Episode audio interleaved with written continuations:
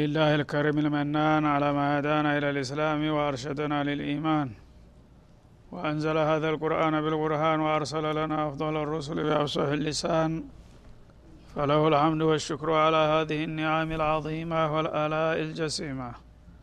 والصلاة والسلام على خير خلق الله الذي قال ما اجتمع قوم في بيت من بيوت الله.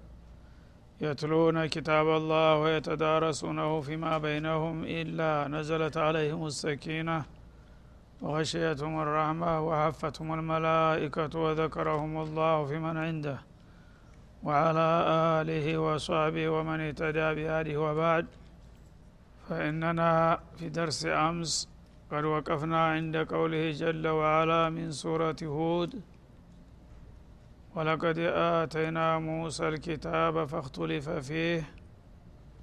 الآية عشر بعد المئة فلنبدأ من هنا. أعوذ بالله من الشيطان الرجيم. ولقد آتينا موسى الكتاب فاختلف فيه. ولولا كلمة سبقت من ربك لقضي بينهم. وإنهم لفي شك منه مريب. وإن كلا لما ليوفينهم ربك أعمالهم إنه بما يعملون خبير. فاستقم كما أمرت ومن تاب معك ولا تطغوا إنه بما تعملون بصير. ولا تركنوا إلى الذين ظلموا فتمسكم النار وما لكم من دون الله من أولياء ثم لا تنصرون. وأقم الصلاة طرفي النهار وزلفا من الليل. إن الحسنات يذهبن السيئات. ذلك ذكرى للذاكرين. واصبر فإن الله لا يضيع أجر المحسنين. فلولا كان من القرون من قبلكم أولو بقية ينهون عن الفساد في الأرض إلا قليلا ممن أنجينا منهم. واتبع الذين ظلموا ما أترفوا فيه وكانوا مجرمين. وما كان ربك ليهلك القرى بظلم وأهلها مصلحون. ولو شاء ربك لجعل الناس أمة واحدة ولا يزالون مختلفين إلا من رحم ربك ولذلك خلقهم وتمت كلمة ربك لأملأن جهنم وتمت كلمة ربك لأملأن جهنم من الجنة والناس أجمعين وكلا نقص عليك من أنباء الرسل ما نثبت به فؤادك وجاءك في هذه الحق موعظة وذكرى للمؤمنين. وقل للذين لا يؤمنون اعملوا على مكانتكم إنا عاملون. وانتظروا إنا منتظرون. ولله غيب السماوات والأرض وإليه يرجع الأمر كله فاعبده وتوكل عليه. وما ربك بغافل عما تعملون. بسم الله الرحمن الرحيم. ألف لام را. تلك آيات الكتاب المبين.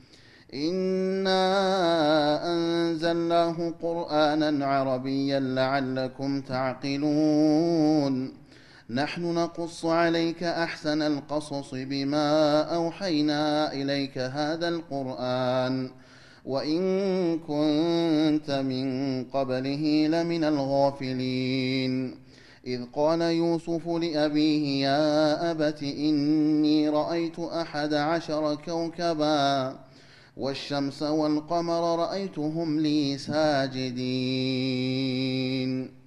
أعوذ بالله السميع العليم من الشيطان الرجيم.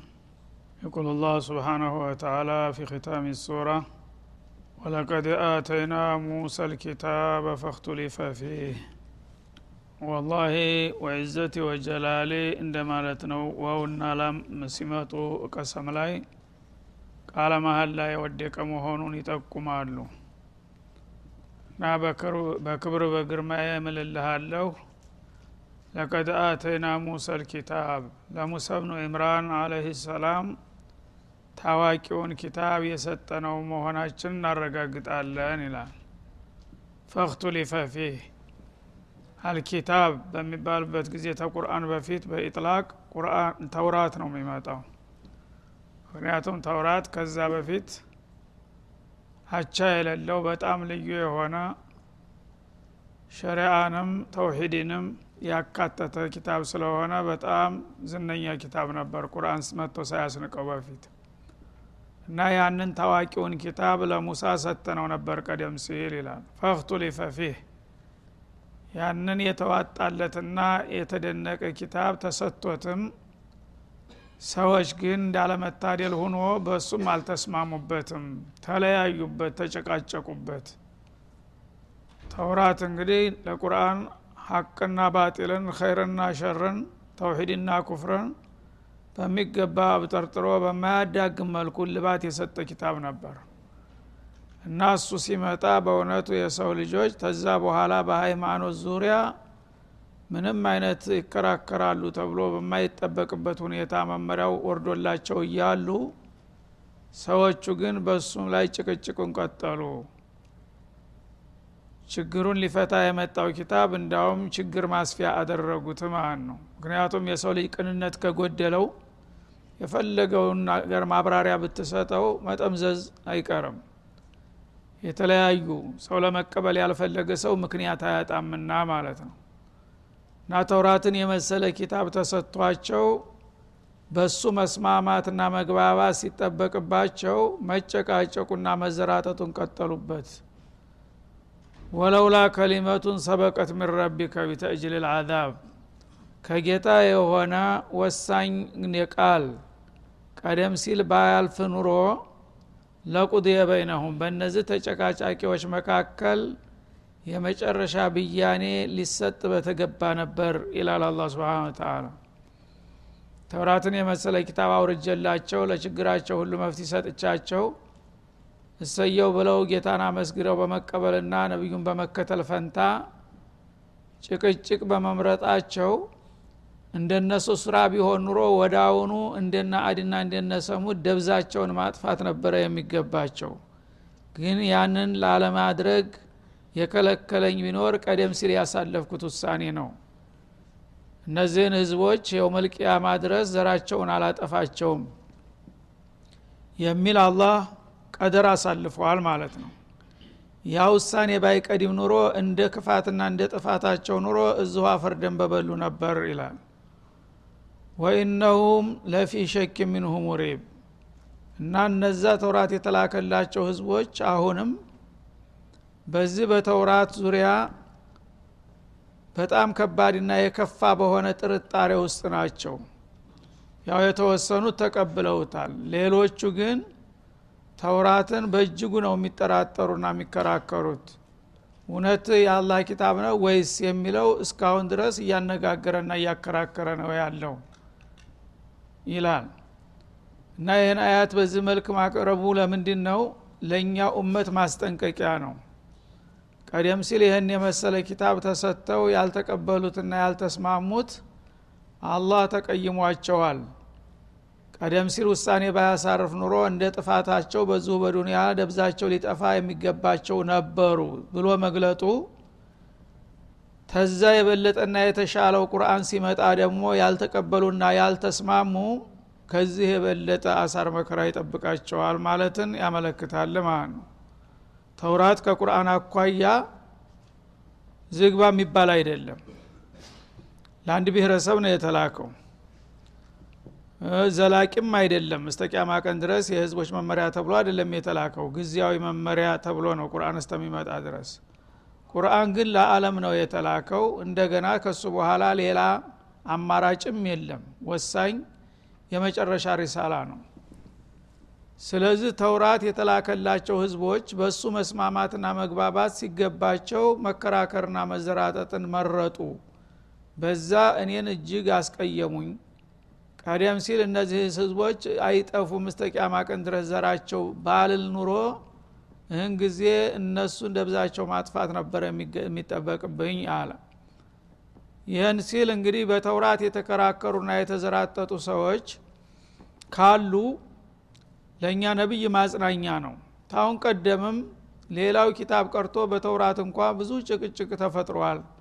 የሰው ልጆች ልማዳቸው ነው ሸፍጥና ተንኮል። አሁንም ያንተ ተቃዋሚዎች ያንተን ቢቃወሙህና ቁርአንን ቢቃወሙ አያስገርምህ። ያው የተለመደ ጉዳይ ነው ማለቱ ነው። ህዝቦቹ ደግሞ የመጀመሪያውን ያን ታላቁንና ገናናውን ተውራት ያልተቀበሉና ያልተስማሙ በአንድ ብሔረሰብ ደረጃ እንኳ በጠባቡ በአለም ደረጃ የተለያዩ ብሔር ብሔረሰቦች የተለያዩ ቋንቋዎች የተለያዩ ባህልና ልማዶች ያሏቸው ይስማማሉ ተብሎ አይጠበቅም።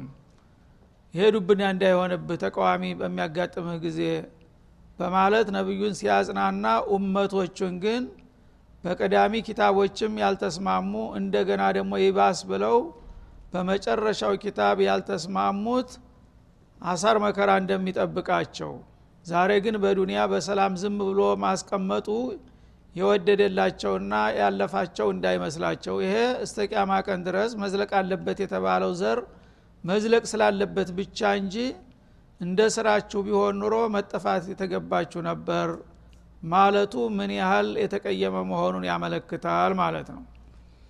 እና አሁን ተውራትንም ሆነ ቁርአንን በየጊዜው ያልተቀበሉና ያልተከተሉ ሰዎች አላህ ስብሓናሁ ወተላ በእጅጉ የተቆጣባቸውና የረገማቸው ናቸው። ታዲያ ይህን ያህል ከተቀየምካቸው እንደ ቀውሙ ኖህ እንደ ቀውሙ ሉጥ የማያዳግም እርምጃ ለምን አልወሰድክም ብትሉኝ ለዛ መልሱ ለውላ ከሊመቱን ሰበቀት ሚን ረቢክ። እነዚህ ሰዎች የፈለጉትን ነገር ቢሰሩ ተምድርገጥ አላጠፋቸውም። እስተ ቂያማ ቀን ዘራቸው ሊቀጥል ይችላል።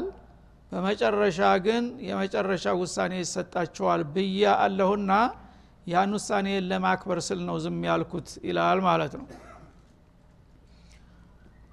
ወኢነ ኩለን ለማ ለይወፊየነሁም ረቡከ። ለጊዜው ይቆይና ይዘግይ እንጂ የትናንቶቹም ሆነ የዛሬዎቹ ብሎም የነገዎቹ ሁሉም ህዝቦች ጌታ የሰሩትን ስራ ዋጋ እንደሚያስረክባቸው አትጠራጠር ይላል وإن كل لما جميع لدينا محضرون እንዳለውና إن كل نفس لما عليها حافظ እንዳለው ነው ይህ إن كلا إن كل من المختلفين ማለት ነው. በሃይማኖት ጉዳይ የሚከራከሩትና የሚጨቃጨቁት ሁሉ ትላንትም ሆነ ዛሬ ማለት ነው። በዚህ በመጥፎ ባህሪያቸው አይቀጥሉም ኢላ ሊወፊየነሁም ረቡከ እንደማለት ነው። ለማ ቢማዕና ኢላ ትሆናለች ማለት ነው። ኩሉ ነፍሲን ማ ኩሉ ነፍሲን ኢላ አለይሃ ሐፊዝ እንደተባለው አፍራሽ ናት ማለት ነው። እና እንደተለመደው ለማ ቢማዕነ ዘመን አድርገን እንዳንተረጉም ማለት ነው። ወኢነ ኩለን ምን አልሙክተሊፊን ማለት ነው። በእነዚህ በትልልቅ ታዋቂ ኪታቦች የሚጨቃጨቁና የሚጓተቱ የሆኑት ህዝቦች ሁሉ በየዘመኑና በየሀገሩ በዚህ መጥፎ ባህሪያቸው አይቀጥሉም። ኢላ ለይወፊየነሁም ረቡከ አዕማለሁም። ጌታ የስራ ዋጋቸውን የሚያስረክባቸው ቢሆን እንጂ ነገ ተመቃብር አንስቶና አንድ መልካ ላይ ሰብስቦ እያንዳንዳቸው ሁሉንም ተገቢ ዋጋቸውን ይሰጣቸዋል ይፋረዳቸዋል ማለት ነው። አማለውም የስራ ወረታቸውን። ያው ኸይረን ፈኸይር ወኢን ሸረን ፈሸር። በኸይር በኩል ቁመው የተገኙት ያው ተገቢ ወረታቸውን ያገኛሉ። በተንኮል በኩል ደግሞ የመጡትም የጥፋታቸውን ዋጋ ይረከባሉ እንጂ ዝም ብለው የሚታለፉ አይምሰላቸው ዛሬ ቸል ስላልኳቸው ይላል። ኢነሁ ቢማ ያዕመሉነ ከቢር አላህ ስብሓናሁ ወተላ ሁሉም ህዝቦች በሚሰሩት ነገር ጥልቅ አዋቂ የሆነ ጌታ ነው። ከእኔ የሚደበቅ ምስጢር ከቶ የለምና ፈለገውን ነገር ይስሩ። ይዕመሉ ማሽእቱም እንዳለው በሌላው ቦታ ማለት ነው። የፈለግከውን ነግሬ ያለው መክሬ ያለሁ ከዚህ በኋላ ምርጫው የራስ ነው። የፈለግከውን አድርግ ነገ እንገናኛለን። ፈመን ሻ ፈልዩሚን ወመን ሻ ፈልየክፉር እንደሚለው ማለት ነው። ጌታ ሐቁን መግለጥ አለበት። ህዝቦችን ፈጥሮ ዝም ብሎ ምረን መልቀቅ ስለማይገባው ማለት ነው። መለክተኛው ደግሞ መለክቱን ሳይጨምር ሳይቀንስ ቁልጭ አድርጎ ማስረከብ አለበት ከዛ በኋላ ህዝቦች ደግሞ መቀበል አለመቀበል የራሳቸው ሀላፊነት ነው። ሁሉም የራሱን ድርሻ ይወጣል ማለቱ ነው። እኔ የሚበጃችሁን ነግሬ ያለሁ መክሬ ያለሁ ኪታቦችን አውርጃለሁ ነቢዮችን ልክ ያለሁ ነቢዮች ደግሞ የተጣለባቸውን ሀላፊነት በብቃት ተወጥተዋል መልእክቱን አድርሰዋል። ተዛ በኋላ አልኩረቱ ፊ እንደ ፉላን እንደሚባለው ማለት ነው። የአንተ ድርሻ ነው የቀረው የሰው ልጅ ሆይ ተቀብለህ የጌታህን መመሪያ ገቢራዊ ታደረግከውና ከተስማማ በሐቁ ላይ ከተባበርክ ማሻ አላህ ነጃህክ ማለት ነው። ካልሆነ ግን የመጨረሻው ተጠያቂ አንተ ነህ። እኔ ደግሞ የሰራሁትና ያወራሁትን ነገር አያውቅብኝ መስሎህ ከሆነ ኢነሁ ቢማ ያዕመሉነ ከቢር አንተ ጨለማ ለብሰህ በር ዘግተህ ጉድጓድ ገብተህ ፈለግከው ቦታ ተሰውረህ ጀሪማ ብትሰራ ከእኔ ትደበቃለህ ማለት ዘበት ነው። እያንዳንዷ የሰራሃትን ነገር ነገ በዝርዝር እነግረሃለሁ ምንዳውንም አስረክበሃለሁ ሲል ያስጠነቅቃል ማለት ነው። ኢን አለይከ ኢለ ልበላ ወአለነ ልሒሳብ እንደሚለው በሌላው ቦታ መለክተኛው መለክቱን ማድረስ ነው ያለበት መለክቱ ከደረሰ በኋላ ደግሞ ህዝቦች ያን ነገር ከተቀበሉ ከተከተሉ ትሰየው ነው። ካልሆነ ግን እነሱ ተጠያቂ ይሆናሉ። ነቢዩ ግን በሰጠው አገልግሎት ሰዎች አመኑም አላመኑም ተገቢ ወረታውን ያገኛል ከጌታው ዘንድ ማለት ነው። ስለዚህ ይህንን የወቁት የሰው ልጆች። ሁልጊዜ ጭቅጭቅ ልማዳችሁ አርጋችሁ የምትቀጥሉ ከሆነ ራሳችሁን ነው ያጠፋችሁ ያላችሁት። ማንም አይጎዳላችሁ በምሰሩት ስራ እኔ ጥልቅ ተመልካችና የቅርብ ታዛቢ ስለሆንኩኝ እያንዳንዳችሁ በስራችሁ እንደምመነዳችሁ አትጠራጠሩ ሲል ያስጠነቅቃል። ከዛ ቀጥሎ አሁንም ይህንን መልእክት የበለጠ ለማጎልበትና ለማጠንከር ከነቢዩ ጀምሮ ማስጠንቀቂያ ይሰጣል። ፈስተቂም አንተ ያ ረሱላላህ ከማ ኡሚርት አላቸው። ካአሁን በኋላ መልእክቱን ያው አድርሰሃል አንተ በቃል መልእክቴን እንዲያደረስክ በተግባር ደግሞ ቀጥ ብለህ በጌታ መመሪያ ወደ ግራ ወደ ቀኝ ሳታጋድል ቀጥ ብለህ መቀጠል ይጠበቅብሃል። ምክንያቱም ያንተ መሪነት በቃል ብቻ ሳይሆን ተግባርም ጭምር ነውና። መሪው ቀጥ ብሎ በሚሄድበት ጊዜ ተከታዩም በዛው ፈለግ ይከተላል። ማሪው አወላዋይ ከሆነ ግን ህዝቦች ደግሞ የበለጠ ለብጥብጥና ለክርክር ይጋለጣሉ ማለት ነው ስለዚህ ቁድዋ ሐሰና ሁነህ ለመታየት ልክ እንዳዘዝኩህ ቀጥበል። የአዘዝኩህን በመፈጸም የከለከልኩህን በመከልከል የወደድኩትን በመውደድ የጠላሁትን በመጥላት ቀጥ ብለህ በመስመሩ መጓዝ ይጠበቅብሃል አላቸው። ከማ ማለት ጌታ በተደጋጋሚ በብዙ አያቶች የስቲቃማን አሀምይነት እንደነገረህና እንዳዘዘህ በዛ መስመር ላይ አንተ ምሳሌ ሁነህ መታየትና መገኘት ይጠበቅብሃል ይላቸዋል። ሸየበትን ይሁዱን ያሉት ለዚህ ነው በዚች አያት ምክንያት ማለት ነው። እና እንግዲህ አላህ ስብሓናሁ ወተላ እስተቂም ከማ ኡሚርት የሚል ቃል በሚናገር ጊዜ ትልቅ ወንብ እንደፈነዳ ነው ያስደነገጣቸው። ምክንያቱም ምን አጉድሌ ነው እንደዚህ የሚለው? እንደ ሰው ቀጥ ብለክድ ያንተ ሰውዬ ካለ የተወላገደ አካሃድ ላይ ነህ ማለትን ነው የሚጠቁመው ማለት ነው ስለዚህ ምን አጠፋሁ ብለው በመደንገጥ በአንድ ጊዜ ሽበታቸው ገንፍሎ ወጣ። እና ለሽበት ያለ እድሜ ሽበት የበዛብኝ ይቺ አያት አስደንግጣኝ ነው ያሉት ስለዚህ ነው ማለት ነው። ያወቀን ጨነቀው እንደሚባለው የሰው ልጆች ሰላሳ ጁዙን እየሰሙ ምንም ስሜት አያሳድርባቸውም። እሳቸው ግን የአላህን ግርማ የአላህን ክብርና አዞማ ያቃሉና ቀጥ ብለህ ክድ በሚባሉበት ጊዜ ምን አጓደልኩኝ ብለው ሰውነታቸው ሁሉ ረግፎ በአንድ ጊዜ ለእርጅና ተጋለጡ ማለት ነው። ወመን ታበ ማዓከ እና ይህ ማስጠንቀቂያ በእሳቸው ላይ አላባራም። እሳቸው የመጀመሪያው ተጠያቂ ስለሆኑ ነው። አንተ በትእዛዙ መሰረት ቀጥ ብለህ መጓዝ አለብህ። ታለ በኋላ ወመን ታበ ማዓከ ምን ኡመቲከ አንተ ጋራ ከጃሂልያው ህይወት ተመልሰው በአዲሱ በእስላማዊ መስመር ለመጓዝ ቃል የገቡትም ተከታዮቹ እንደዛው እንደጀመሩት ቀጥ ብለው መጓዝ አለባቸው። ትናንትና ያው በጃህልያ ነበሩ። ተንሰሳ ባልተሻለ ህይወት ውስጥ በጨለማ ሲላቅጡ ነበረ አሁን ግን ብርሃን ይዘህላቸው መተህ እንዲህ አይነት አማራጭ ካመጣህልንስ የጃህልያ ህይወት ይቅርብን ብለው ታለፈው ስተታቸው ታርመው ወደ ትክክለኛው እስላማዊ መንገድ መጥተዋል ይሄ መልካም ጅምር ነው። ግን መጀመር በቂ አይደለምና ወመንታ በማዓክ ከተሳሳተው ጉዞ የተመለሱት ሰዎች አንተ ጋር ተቀላቅለናል ካሉ እንደ ስማቸው በተግባራቸው አንተን ተከትለው ቀጥ ማለት አለባቸው እንጂ እስላም በስም ብቻ የትም አያደርስም ይላል አላ ስብን ወተላ ወላ ተጥቀው ወላ ተተጃወዙ ልሑዱድ ፊ ሓል ምን አልአሕዋል በማንኛውም ሁኔታ እስላምን ተተቀበላችሁ በኋላ የአላህን ሁዱድ እንዲያትተላለፉ የአላህን ደንበር ማለት ነው። እና ለሁሉ ነገር አላህ ስብሓናሁ ወተላ ደንበር አድርጎለታል። እና በመጨመርም በመቀነስም በማንኛውም መልኩ ከኔ ድንበር መተላለፍ የለበትም ሙእሚን ነኝ የሚል ሰው ሁሉ ማለት ነው አላህ ሀራም ያረገው ነገር ሀራም ነው ብለህ መቀጠል መቻል አለብህ። አላህ ሀላል ያረገው ነገር ሀላል ነው። አላህ خير ነው ያለው خير ነው። አላህ شر ነው ያለው شر ነው። በሚለው ላይ መወሰን አለበት مؤمن የሆነ ሰው። አለበለዛ لا إله إلا الله ን እንደ ዜማ እየደገምክ እንደገና በተግባርህ ወለም ዘለም የምትል ከሆነ እንደፈለክ ነፍስያህ እንደነዳችህ ሰይጣን እንደኮለኮለህ የምትኳትን ከሆንክ ከስም አልዘለልክም እያንዳንድህ ማለቱ ነው ስለዚህ ወላ ተጥቀው ኢስላም ሁዱዱ ላይ መቆም ግድ ነው ማለት ነው።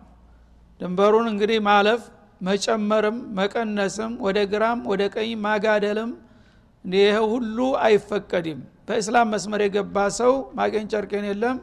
ቀጥ ብሎ ላ ዩእሚኑ አሃዱኩም ሐታ የኩነ ሀዋሁ ተባዓን ሊማ ጅእቱ ብህ እንዳሉት ማለት ነው።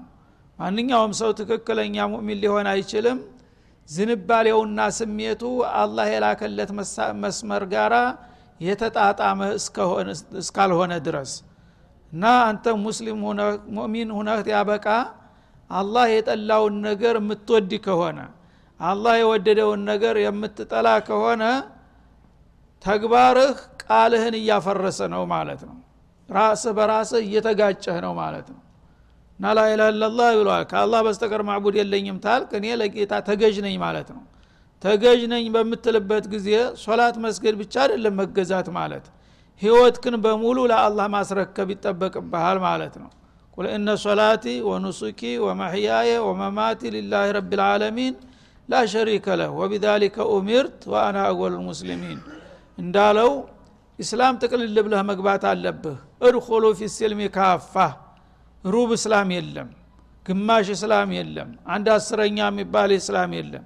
እስላምን በሙሉ ትገባበታለህ ትለብሰዋለህ ትድናለህ።